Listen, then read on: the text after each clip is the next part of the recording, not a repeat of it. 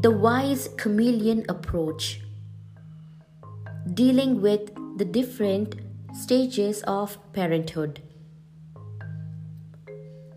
Children apparently go through different stages of life quickly beyond anybody's awareness or realizations. So, most of the times, parents and caretakers are confused about those behaviors.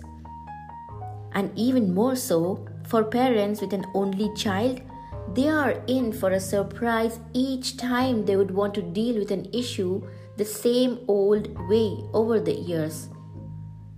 Again, for parents who have prior experience with an older child, and equally for teachers or educators dealing with kids of all age groups across schools and classrooms, this usually does not come as a surprise.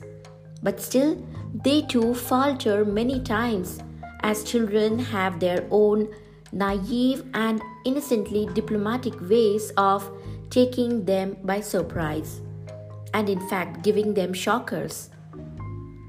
And inexperienced parents and educators can just imagine how much they are going to be in for those moments of shockers and surprises, saving the best for the last in this phrase. So, what can parents do? Are there any prepared and proven ways of dealing with the ever changing personalities of their kids? Let's find out. Let's learn about the six stages of parenthood that parents and educators or caregivers go through in the stages of a child's life. As children grow and develop, the parenting styles associated with them also differs at every single stage and it holds true for parents as individuals since they too evolve and grow over the years along with their children. Noted researcher Ellen Galinsky conducted extensive interviews with 228 parents of the 396 children coming from across various backgrounds in terms of their marital status, religious backgrounds, ethnic, racial, and socio-economic backgrounds and presented her findings in a book titled The Six Stages of Parenthood. By learning about these stages, parents, educators, and those who work with kids are able to gain some insights about dealing with parental issues and concerns. Many parents and educators might have to wear the different hats of parenthood during the course of a single day when they are caring for more than one child. So let's go through the six different stages of parenthood. Stage 1 Image Making. According to researcher Ellen Galinsky, parents begin to shape their role as parents long before the child is born. They contrive images of the birth of the child and their role in nurturing that child. Galinsky stresses that this imaginary or imagination of what lies ahead is a lifelong process. Parents begin to imagine the next phase of the childhood and their corresponding parenting associated with it. And as they move through the different stages, they orient themselves to prepare for the next stage mentally. And they align their parenting styles to the contrived images and eventually change their behaviors. Galinsky's interviews reveal that people eventually do change after initially resisting the transformation. But Nobody can deny that the experience of parenting itself is naturally transitive. Stage 2 Nurturing. This stage is from birth to somewhere around 18 months to 2 years when the child begins to say no and starts developing preferences.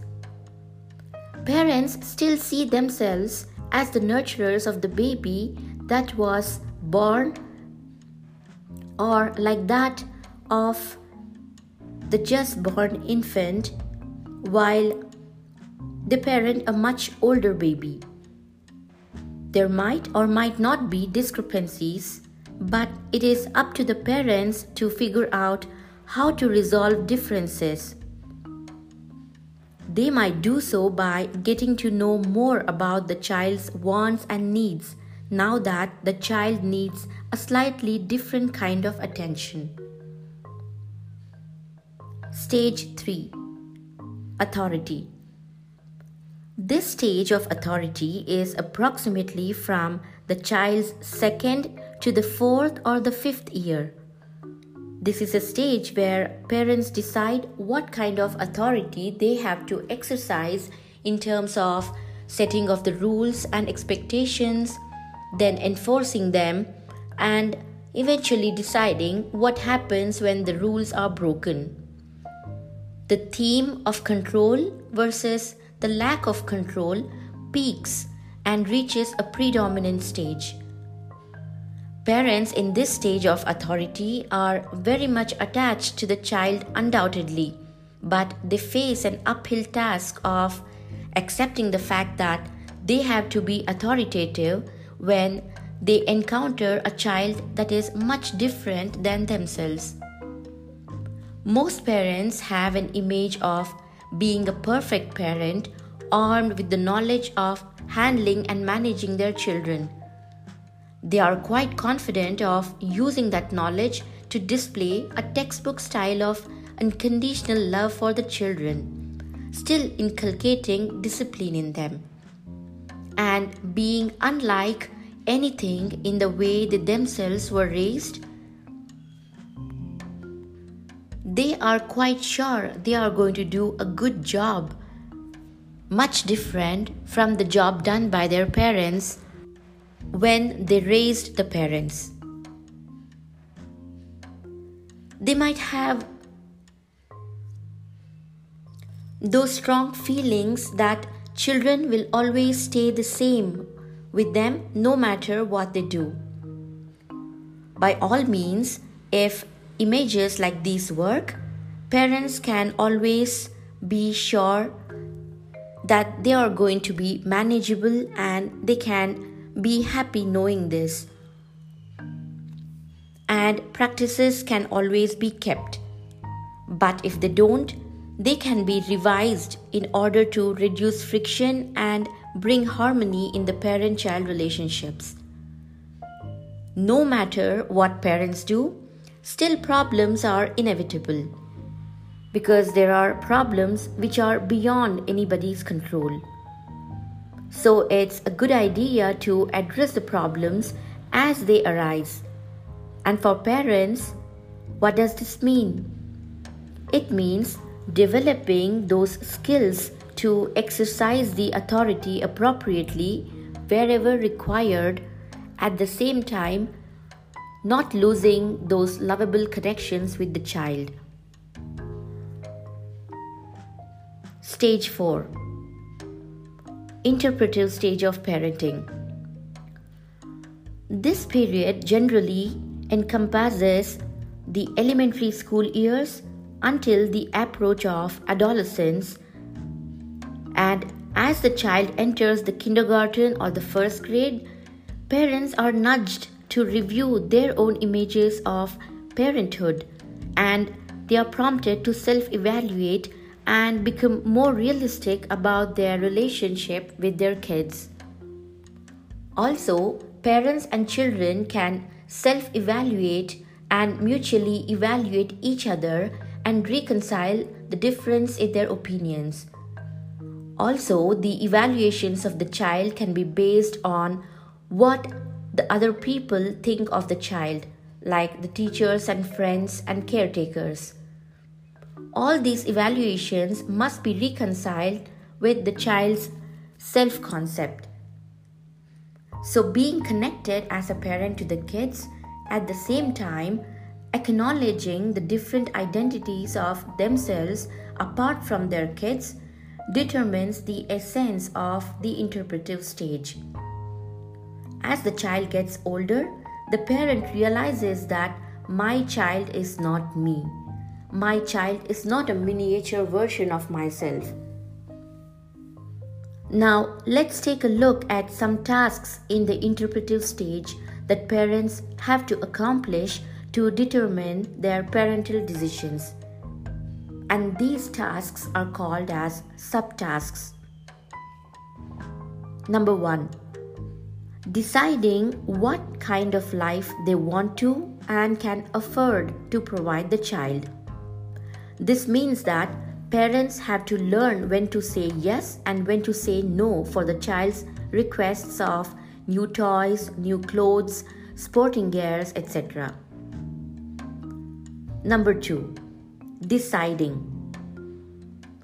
Deciding how to interpret facts, skills, and experiences to their children when the children asks questions falls under the realm of the parents. For example, interpreting to the child the meaning of bad dreams and interpreting about the person that the child doesn't like or whom the child considers as mean or meaning of words like incest or rape in response to child's questions or explaining why some people are unkind to animals, etc. Amidst these interpretations, parents are equally listening to the child's point of view. Number 3. Deciding the behavior of children with respect to manners, the disciplines in the routine life, etc., fall under the purview of the parents' interpretive stage. Number 4. Deciding how much parents are going to be involved in the lives of the children both at home and away from home. This is also keeping in mind for the parents and as individuals and to have free time for themselves or time for their work and time with each other or the other parent or time with any other people. Number 5. Deciding when and how much to step in to do things with one's children. Number 6. Deciding when to let go or when to encourage children to do things independently. Number 7. Deciding how involved to become in the lives of the other significant people. And this is with respect to the children. And also how children interact with other children and other adults apart from their own lives. 8. Deciding how to define the changing relationship between the parent and the child. As children grow, the physical proximities of holding, hugging, cuddling, kissing should be decided and interpreted by the parent. As parents wrestle with all these decisions, Galinsky emphasizes that parents in the interpretive stage must involve themselves in the taste or in the task of redefining the authority relationship. As children attain mastery over their reasoning skills, they expect natural, rational responses from the parents. And when the parent is handling multiple kids, it becomes hard to get in and out dealing with the different stages of kids. And even more so when the kids are in conflict with each other. So, parents have to come up with ways of problem solving about family spats, sibling rivalry, competitions, accusations, turn offs, etc. During the interpretive stage, parents have no choice but to respond to the various questions of their children with equal ease. And this gets them thinking about their own belief systems, their own values and their own interpretations. It also causes them to garner their own systems of reference and viewpoints in order to translate it to their children, which in itself is a demanding and challenging process for all the parents going through this stage. Because none of the parents are sure or certain about their own ways of functioning. And still, when the parents can confidently say that their system or their approach, approaches to problem solving is the right way, still it cannot be guaranteed of the flaws. Stage 5 The interdependent stage. This stage spans the teenage years of the child. Issues that were predominant in the authority stage shows up as being prominent again. Parents are in for shockers as the child moves into the teenage years. The behavior, the dress choices, attitudes towards the opposite sex, the bodily and hormonal changes all become apparent during this stage. These changes are very dramatic and makes the pa- parents feel awkward, overwhelmed and sometimes hurtful by the child's indifferent attitudes. They begin to feel insecure and incapable and doubt if they themselves can handle the teenage kids so well. And more so in today's world of gadgets and tech- technology, parents are much more worried about the vulnerabilities of the kids. So Galinsky says there are two important fa- facets that parents must concentrate on as they redefine the authoritative relationship. That is, number one, communicating with teenagers. And number two, setting limits and giving the teenagers some much needed guidance. To handle these areas, parents must re-evaluate and reassess their own standards and their expectations from their teenage children. Parents must understand that their teenage child is onto establishing a separate identity for himself or herself and that he or she has to move away from the umbrella of the parents.